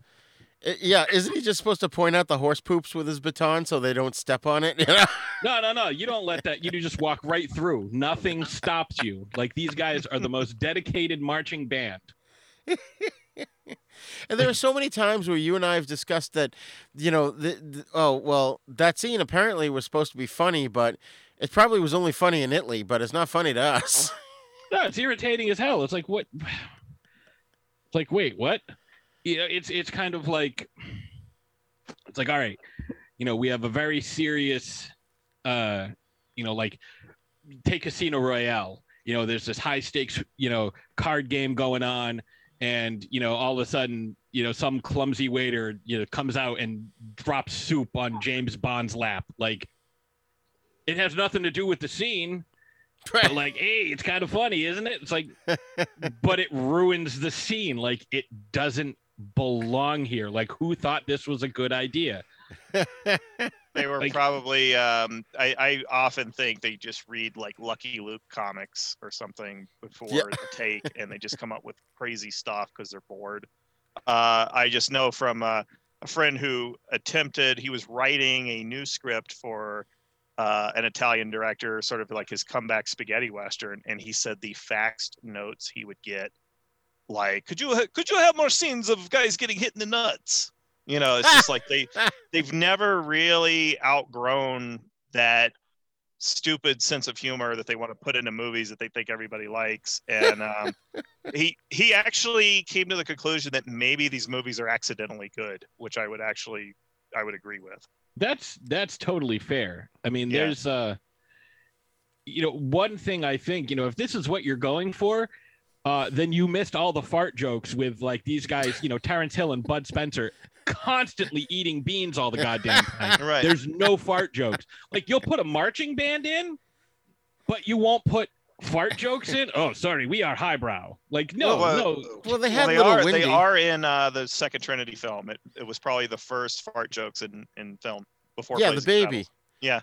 Little give that boy some whiskey yeah I remember. yeah but like that's that's but the baby wasn't eating the beans right like Yeah. that's what Well, i'm saying like that's what I noticed. Those films don't they they make hints at it in dialogue, but they don't actually depict it. It's a weird. Those had a, a strange, subtle sense of humor. Like there's like a scene in um, I think the film is Odds and Evens where Terence Hill escapes on a horse and he parks the horse at a Miami parking meter and and he goes back to put a dime in the meter. There's just like weird humor like that. They this I mean, that's kind really of funny. strange, subtle humor that, and it, even in the dialogue in Crime Busters, they say, "You want some gum? What's the flavor? Formaldehyde. I don't like formaldehyde." it's just like strange. Right, that doesn't Like- make any sense. But the putting the But, dime but in the it's meter funny with when the you hear it. When you, you know when you that's hear it. funny. Yes, Like- it's like it's there, but uh, the Italian humor doesn't always translate. I think is the problem. you know? Right. yeah, it's almost right. like an idiomatic expression, like what we would find funny. You know, Right. like how Jerry Lewis had to go to France to get respect. Right. You know what I mean? Like, you know, they did a, they like- did a spoof of him on uh, Animaniacs where like it was definitely Jerry Lewis, but like nobody thought he was funny, so they shot him off into into space and he landed on Mars and like he had this rapt audience of like little Marvin the Martian looking clones and and it was supposed it was obviously a, a, direct analog of like Jerry Lewis having to go to France to get Right. respect. But I mean, for example, you know, Monty Python, we find it hilarious, and but we speak English, and I can't imagine, or have a hard time, anyways, imagining people who don't speak English trying to understand a lot of the Monty Python humor. Not all of it, but you know, some of it. It's got to be difficult to translate. Yeah, I mean, I would I would say that you know the translation convention is definitely uh, something that affects international audiences. Like certain people will find certain things funny. Like I know that you know when movies go overseas and and they have to get translated, you know things are changed completely. Character names have to be changed completely. You know, no matter what it is, um, because something is you know it means something different over in you know uh, a European country. It's like, oh, this character name had to be changed because it's actually the name of a sex act. So you know, instead of Uh, that's, called, that's happened quite a lot actually. yeah. Well, that's why like that's the first thing that came to mind. It's like, oh, you can't call him Spider Man because uh, you have to call him Arachno Dude. Having spent so many years growing up watching movies in Chinatown theaters, I can't tell you how many times I'd be in the middle, like watching a film, and you know, during whatever scene, the audience would just burst out laughing, and I would have no idea why they were laughing. E- The subtitles didn't say anything. That was funny to me. Okay. because it was a Cantonese colloquial It's- joke. or- Exactly. Yeah. That's There's some Right. slang like Stephen Chow movies. If you would go see those in a Chinatown theater, you would laugh at the basic stuff like the slapstick or maybe a, a very funny translated line, but they would laugh at a lot of stuff you could not pick up on. Hmm. Like the audience would be roaring during scenes where they're just talking, and and I I found out later, oh he he does all these jokes about with Hong Kong slang versus Taiwanese slang and you know mainland China slang and whatever, and it's like the audience gets it, but a uh, you know Aguilo is not going to understand it. Interesting. Interesting. And you know, Patsy, I wanted to bring this up because I wanted to know if you noticed this. Now, of all the movies we've been doing, they pretty much just end. It like like they defeat the bad guy and then the end. And it, did you notice that in um, Five Venoms and Crippled Avengers, they actually both films sort of had a little bit of a denouement at the end. I mean, it wasn't much, but it was more than what we've been getting in succeeding films. Yeah, like usually it's it's like okay, there's the middle of the fight and you know things are still happening, like there's still action going on and we'll see two guys run away and like the guys that are running away like they just stop and play the credits over them. It's like, wait, what? Yeah. like where's, where's the sad like don't get me wrong, I don't need the Lord of the Rings where they have 15 different endings. You know, every time you think it's over, there's another 20 minutes left. Right. Um, I don't need that. But like, Well, there was a uh, there's a funny there is a it's funny you bring that up because in the 80s, I think late 70s to the 80s, Paul might know of earlier examples. There was almost a tradition for every kung fu action film to end with the hero or comedy relief being kicked in the ass and he flies towards the camera. You see it in Wheels on Meals, a bunch of the Sammo yeah. Hung comedies, uh, a lot of different Cinema City and Golden Harvest action comedies will have that weird ending where suddenly there's flying towards the camera and it says the end, or it says another Shaw production or whatever. It's just like it was this weird tradition. So Yeah. it was uh, a friend of mine when he did a, uh, a comedy spoof of home video backyard cinema thing in the 80s. Uh, it was David Foster. He called it Hot Dogs on the Run. And which was based on somebody asking to borrow a copy of the Jackie Chan movie Wheels on Meals, but they thought the title was Hot Dogs on the Run. They couldn't remember the title, so used that for the name of the spoof. But he ended his spoof comedy with him getting kicked in the ass and flying towards the camera because they all did that. Like you will find a ton of them that they'll end that way. It's the strangest thing. That's well, it's like the the '80s, uh, the the '80s tradition of sitcoms ending with like somebody jumping in the air with a freeze frame or something. Yes, Right. yes, exactly. Yeah. Like Or like Toyota, oh what a squad. feeling, and they jump, you know. But it's like, Like give a me some kind of ending. Like, you know, there were there was a couple. I'm trying to remember which one because, you know, because everything is is very similar. Like, there's a similar formula for a lot of these films, where it's like, okay, uh, we're the last two guys left. We're not specifically the heroes, but it's like, oh, there's a shit ton of guys here. We better go. And so they they start running, and then like that's it. Like Yeah. they, they haven't escaped yet. They're still in the process of leaving, and it's over.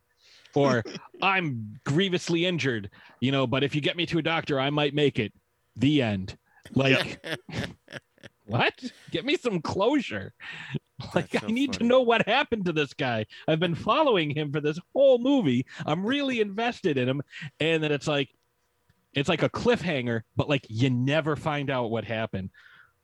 Well, what's Right. what's the ending? The ending is whatever you want it to be. Listen, I'm not goddamn Willy fucking Wonka. I need to know what happened at the end of this movie to this character. Like, I'm not here to write my own adventure. If I wanted to do that, I would write my own movie. You wrote the movie. Tell me what happened. I kind of wrote myself into a corner there, so I don't know how to end it. So I just did. right. They, and- they leave it open ended in case they want a sequel. Right, which uh, have at least in the Venom films, I don't think there are any sequels to any of those movies, right? No, they weren't successful. If they had been, if Five Venoms made as much money as Michael Hui's The Contract or the Jackie Chan movie Drunken Master that year, you would have seen a Five Venoms too, but you didn't because it was not a hit in Hong Kong or Taiwan. Would it Oh, have been five Venoms too, or would it have been like six Venoms?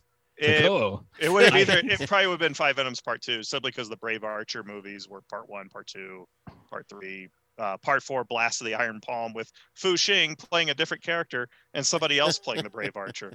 So Oh, they they did do weird. sequels, but they had to be real money makers to do a sequel to bother with that. let me let me throw something out about you know see this was a uh, it was uh, the Ringo sequel where they had all the same goddamn actors come back to play different characters. Yep, yep.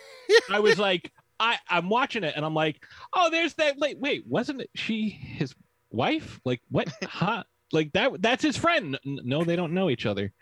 Huh? 'Cause They wanted Even- to do uh, Ulysses, the Ulysses myth, but um, they they titled it. It was probably Return of Ringo for distributors. Yeah. It's otherwise it was probably conceived as, hey, you know, this this guy's having a bad day or something. It's a or Western Ulysses was or something. it was so Yeah. like confusing and it just i'm watching the movie and i can't enjoy it because i'm like oh yeah i remember her she was wait she got killed at the end of the Yeah, it's second one. drastically different. Tone wise, they're drastically different movies too. and even ringo Right. was like oh i don't drink i don't drink hey pass me that bottle of bourbon right. let me let me He was drinking pound milk in the first a- one. Yeah he only drank milk. Like they they're like oh you're gonna drink with us. He's like oh yeah. And he poured it on the ground. You know and then this one he's just like oh sorry i'm i'm i'm a i'm an alcoholic. It's like but but why? Like why are you an alcoholic? Like you were so staunchly against it in the first film that like you risked being murdered by the main bad guy Well, there's um, it's uh, the same problem as with um the dollars. They call it a trilogy, but is Eastwood really playing the same character in The Good, the Bad, and the Ugly? Because he's called Blondie. He's not called Joe Manco like he is in the first two films. And Lee Van Cleef is playing Angel Eyes. He's not playing Colonel Mortimer. So can we really say it's a true follow-up to the two dollars films? They don't I- I- seem to be related.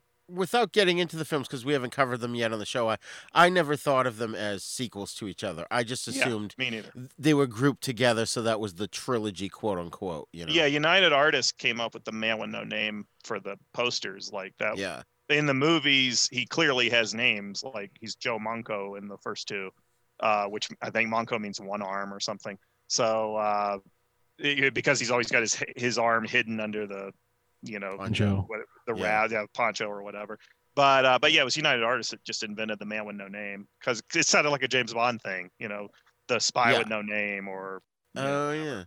I mean, they definitely, uh, they definitely, uh, in Futurama, they definitely riffed off that. You know, they have a character Zap Zapp Brannigan. He's like, I am the man with no name, Zapp Brannigan. yes. like that's how he introduced himself at one point. Well, we even had trouble when we did "My Name Is Nobody" because when you were doing the uh, the uh, synopsis, Pat, it was like, well, nobody told him to go there, and nobody stole the money from him. Yeah, and it's just like, you know, you, you name this guy, you know, you give him like, uh, uh, you know, this it's a descriptive word, but like that's also his name, and so like you might as well have called him somebody. It's like, well, somebody took the money, and like, what is this a mystery? Like, what are we?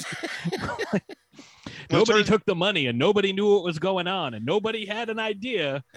Nobody turns out he- suspected the he- judge. he does have a name though. It's Joe Thanks. Yeah. yeah. So, so it's weird. It's like the advertising was always contradictory to the actual film. oh, interesting. yeah That's it's it yeah it's it's so frustrating because it's like how do you describe this movie it's like well nobody gets into a gunfight well that sucks i like gunfights in my in my in my uh westerns no no That's no hilarious. like the guys i'm like i i think we were talking about it. i'm like this sounds like a bad abbott and costello routine I was Right. about to say third base. yeah like it So, was I- so frustrating so we're well over three hours, and uh, I Mm. can't. First of all, I can't thank you guys enough for joining me on the show today, and and Patsy, and um, just you know, sort of trying to bring people up to speed on what we've been talking about. Obviously, we've deepened the conversation. We've given a lot more information, especially from you, John, and and Sevenhooks. It's been awesome. I did have one last question for uh, John and Sevenhooks, and that was um, you had talked about. Uh, particularly John, you mentioned voice uh, voiceover actors that had done these movies. Are there any of them that are still around today, and are there any that maybe we can get on the show as a guest? Uh, Ted Thomas is retired. Uh, I understand he's actually in a retirement home, is what I've heard. I don't know for sure. Chris Hilton is still around. Uh, I believe he's a radio announcer in Hong Kong. A lot of them, like John Cullen, I believe is still in Hong Kong, radio announcer.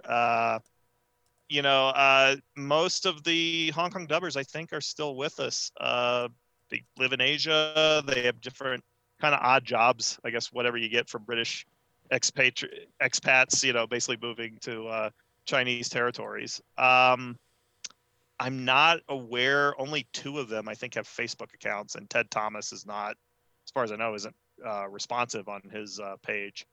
Um, Right. I think Warren Rooke, he, he has a Facebook account up. I I have to try to friend him, see if it, see if Yeah, he blocks Ted, me. Ted Thomas, as far as I know, because I'm, I'm actually friends with his daughter on Facebook, and she's uh, put put it like she's like I think barely in her 20s, maybe in mid 20s. He's well into his 90s, so he's he's had fun for a long time. This guy. Yeah. Um, uh, I believe he retired to. Uh, yeah, we're- we're looking at her page, and he seems to have done quite well for himself over the years. And uh, he, yeah, I think he. I don't know if he's in a home, but I think he did. He's in Thailand or whatever that means. You know. Whatever. Oh, So okay. maybe he's still having fun for all. Yeah, you, you Um, could be in Thailand. Um, but yeah, he, he's a just just for people to, to kind of put the the voices with the the character. Um, Ted Thomas, I think, is probably best known as the voice of Pai Mei, Priest Pai Mei from the the Executioners of Shaolin and just the White Lotus, Clan of the White Lotus. Oh, interesting. You know, and one thing that Pat and I have talked about on the show is that, you know, like like he mentioned, you know, you've got these voices sometimes that don't fit the character, and there are certain movies where the voices perfectly fit them. Like I think the voice actors in um, uh, Five Venoms Uh, fit Philip Kwok and Chiang Sheng and a lot of them. And was there a reason why they didn't have the same English actor dubbing the same Chinese actor? Was it a contract or availability or, you know what I mean? Well, Ted Thomas's outfit predominantly worked Shaw Brothers and a lot of independent productions. And Golden Harvest eventually had their own dubbing crew. So like Roy Chiao would always be the voice of Jimmy Wang Yu. Like Jimmy Wang Yu makes a movie in Australia, a man from Hong Kong. It's Roy Chiao's voice dubbing him as he talks to George Lazenby and Hugh Keays-Byrne. and and uh, Roy Chiao actually has a role in Indiana Jones and the uh, Temple of Doom in the beginning as the mob boss in Shanghai. Oh, Um, yeah. Yeah. Um, the uh, so what they would do is it just depended on who was working that week, I think, or because they would apparently dub these in like two days or two nights, and they did it without credit because a lot of those guys were in radio broadcast unions, and they did not want their names popping up as having done this work for Shaw Brothers, because then they'd have to probably fork over a percentage to the union or or something, or it was a oh, union Oh, okay. violation. So they would just get some beers and they'd have the translated script and they'd work with the films for a couple of days. And hmm. if they got them done in one one day, then um, hey, they went out and partied. So um, they were cranking the the dubs out. Uh, I don't know why there wasn't like a solid consistency, but I noticed that Chris Hilton always tends to voice David Chiang. Um, certain other voices would do Ti Lung and uh, Warren Rooke would do uh, Fu Sheng, and you know more often than not. But um, there was no sense of continuity with it, probably because they just weren't thinking about it. They were like, okay, this is this is going to go to England. Let's just slap a dub on it. Uh, it's going to be sold to America and some other territories. Let's just put a quick dub. It doesn't really matter who does what. You know, who wants to dub this guy? Who wants to dub that guy? I think you also mentioned that you know they would be filming you know multiple uh, movies concurrently, so it's Yeah. like you know like okay, well we've got three movies going right now. We can't have one guy doing all three because we want to make sure that you know this movie stays consistent. So Right. here's one script for this group, one script for this group, one script for this group.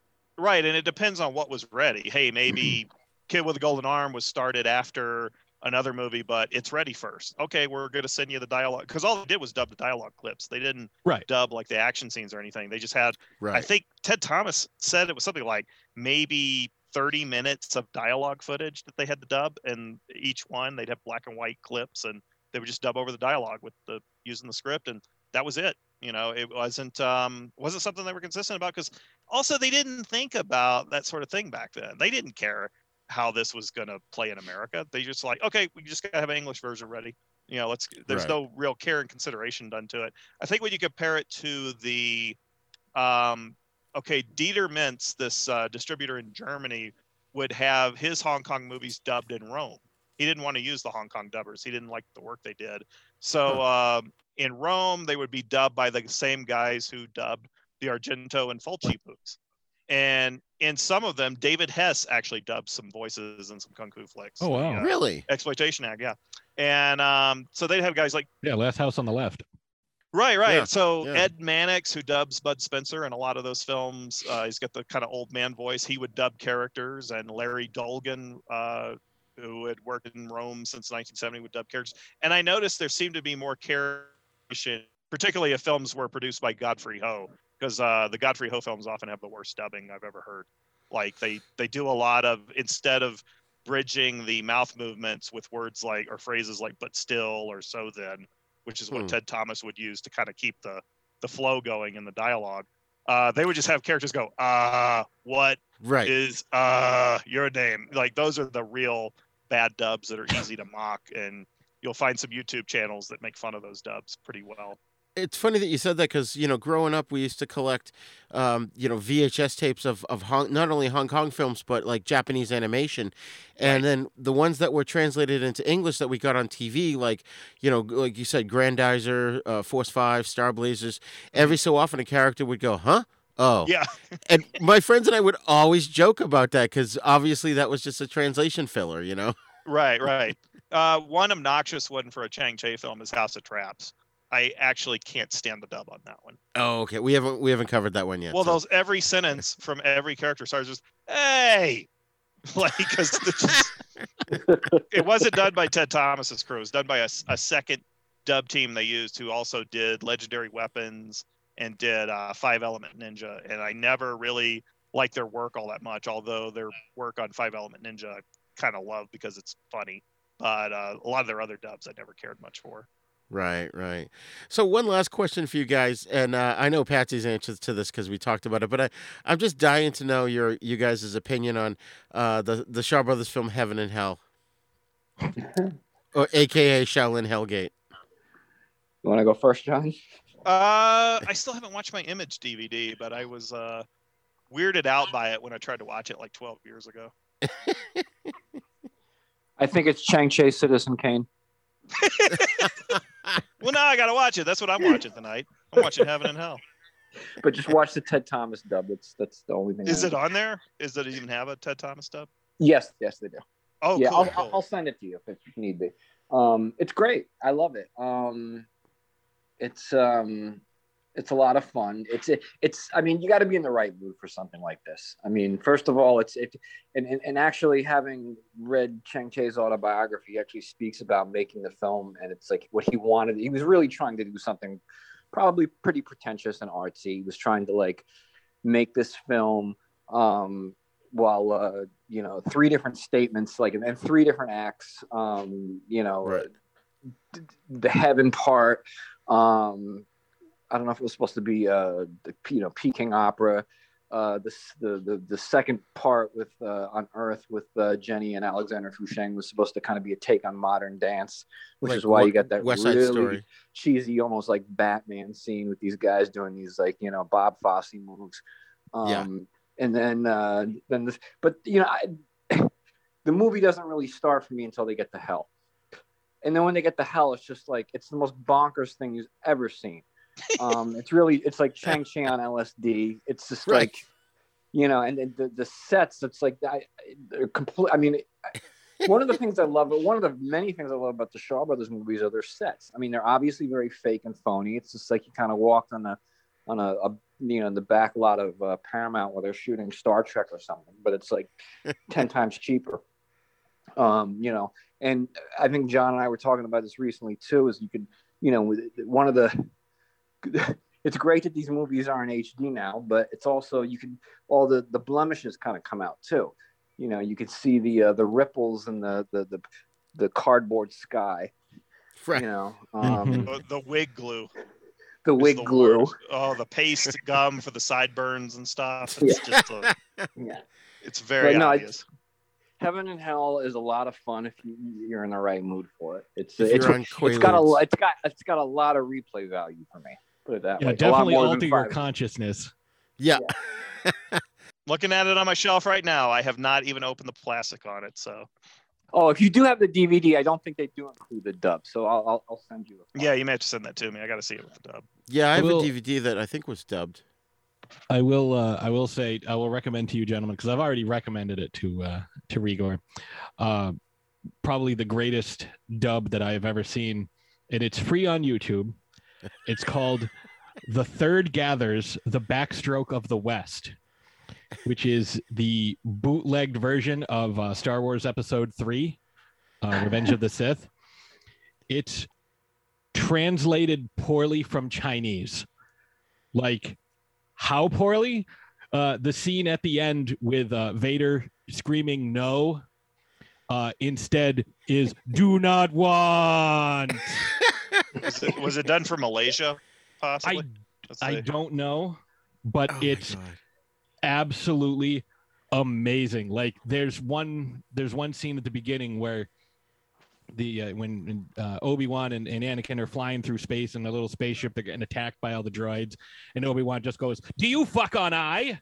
It's like what? Okay, I got it. I got it saved. Found it on YouTube. It's Yeah, Right. it, One more time, hilarious. the hard of Amazing. hearing. What's it called? Backstroke of the West. The third gathers. It is the, the the funniest thing you'll ever see. It was so. It's like it was translated and then retranslated back into English, so they lost everything. Like So it's like the creeping unknown. Like- yeah, yeah. sometimes you can like like eh, it's like the farthest edge of of like it's like uh, you can almost get that that's what they're that's what they're supposed to be saying. Like it kind of fits. You know it's like maybe like it's like the smallest gist of something. It's like someone when you're drinking wine and someone's like oh do you taste the uh the hint of pine needles in the in the back of your palate? And you're like yeah. Like that's how this translation is. It's like okay i think that's what they're trying to like you know somebody was like oh i think it's a trap and it's like ooh the conflagration is you know imminent or something. It's like wait what, like that's not even the right word. Like but like you kind of get the context. Like it it oh it's so funny. It's so funny. You don't even have to watch the whole thing. Just kind of like skip back and forth and just watch different scenes. And like the scene at the end when Anakin confronts Obi or Obi-Wan confronts Anakin eh, or or Yoda oh anything with Yoda is goddamn gold like right. So this will probably be the only way to get me to watch Revenge of the Sith again. So. I I'll, mean, uh, Yeah, no kidding, I'll huh? have to look at it in, in piecemeal. again just find a couple of the scenes like anything with yoda is great because of like his syntax to begin with like his his speech patterns are just so like off and then you try translating that into tri- chinese and then back into english oh good luck it actually sounds like it was probably done for Malaysia. If it's if it's legit, if it's not some fan, really witty fan experimentation, but uh, that's that's what it sounds like. It's like it was done for Malaysia. Yeah, it's awfully long for a fan experimentation. Yeah, somebody did a lot of work. Very devoted to their cause. yeah, yeah. I mean, apparently, from from what I understand, like I pulled it up on the the Star Wars page. Uh, like there's a couple lines that says uh, the subtitles are translated from Chinese rather than using the original English script. There are, however, several lines added that indicate it was not from a machine translator. For example, just as Count Dooku predicted, becomes kill these two Republic's bodyguard. And have the protocol droids mind wiped becomes the protocol droid is my wife. So Well, it's not just improper uh, translation. It's also I didn't quite hear that because it was playing in the other room while I was trying to type it on my computer, and a train was going by.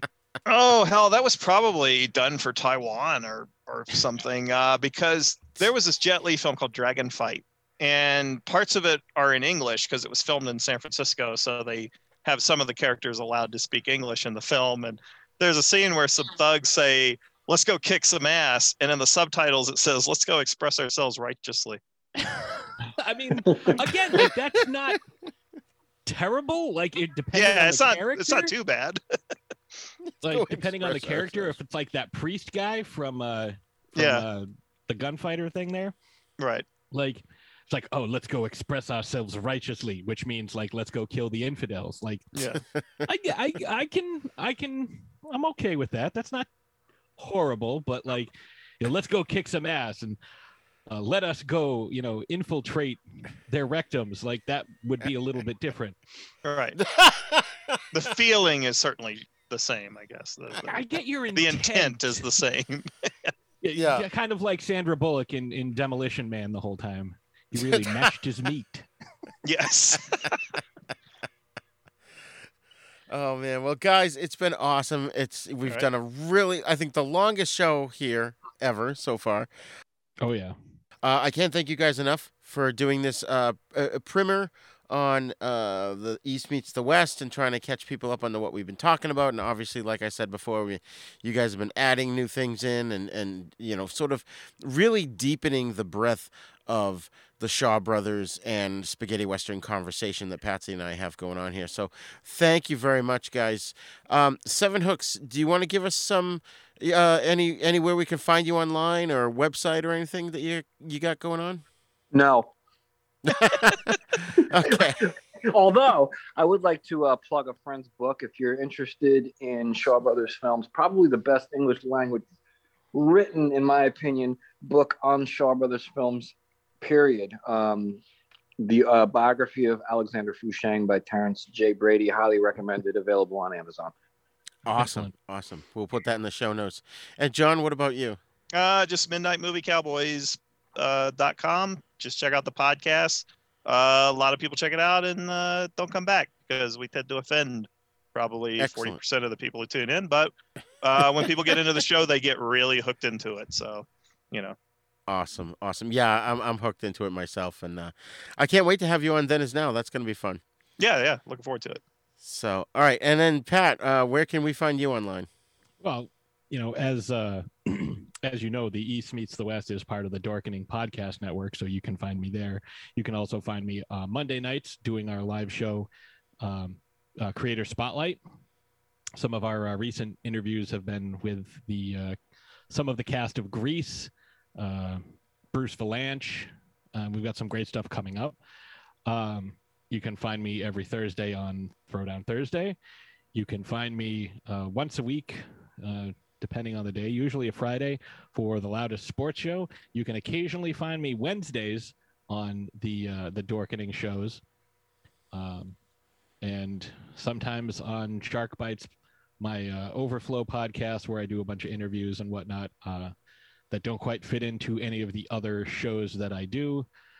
Uh, you can also find my articles on uh, throwdownthursdaypodcast.com.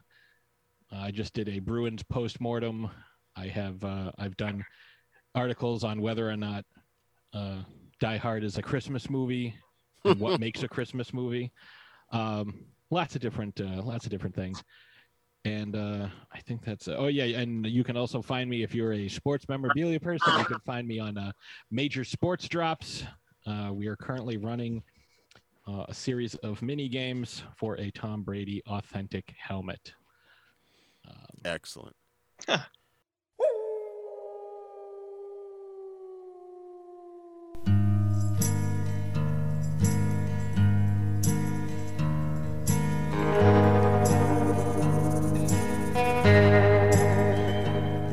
find That Is Now podcast at our website, havenpodcasts.com. I'm sorry, you can find the East Meets the West at our website, havenpodcast.com, where you'll find our sister show, Then Is Now podcast. Um, you can send your thoughts on today's episodes to the East Meets the West 42 at gmail.com.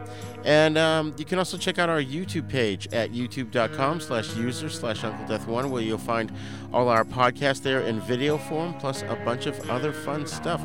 So please, um, and if you can, go wherever you download your podcast from and leave us a great review so that more people can find the show. We're on all the podcasting apps, including uh, Spotify, iTunes, and Stitcher, as well as pretty much every single app out there. So uh, please, like I said, leave if you like what you're hearing, leave us a great review. And uh, join us again on our next episode of The East Meets the West. The East Meets the West is intended for educational and entertainment purposes only. All clips played on the show are property of their copyright holders. All other material is copyright Jupiter Media.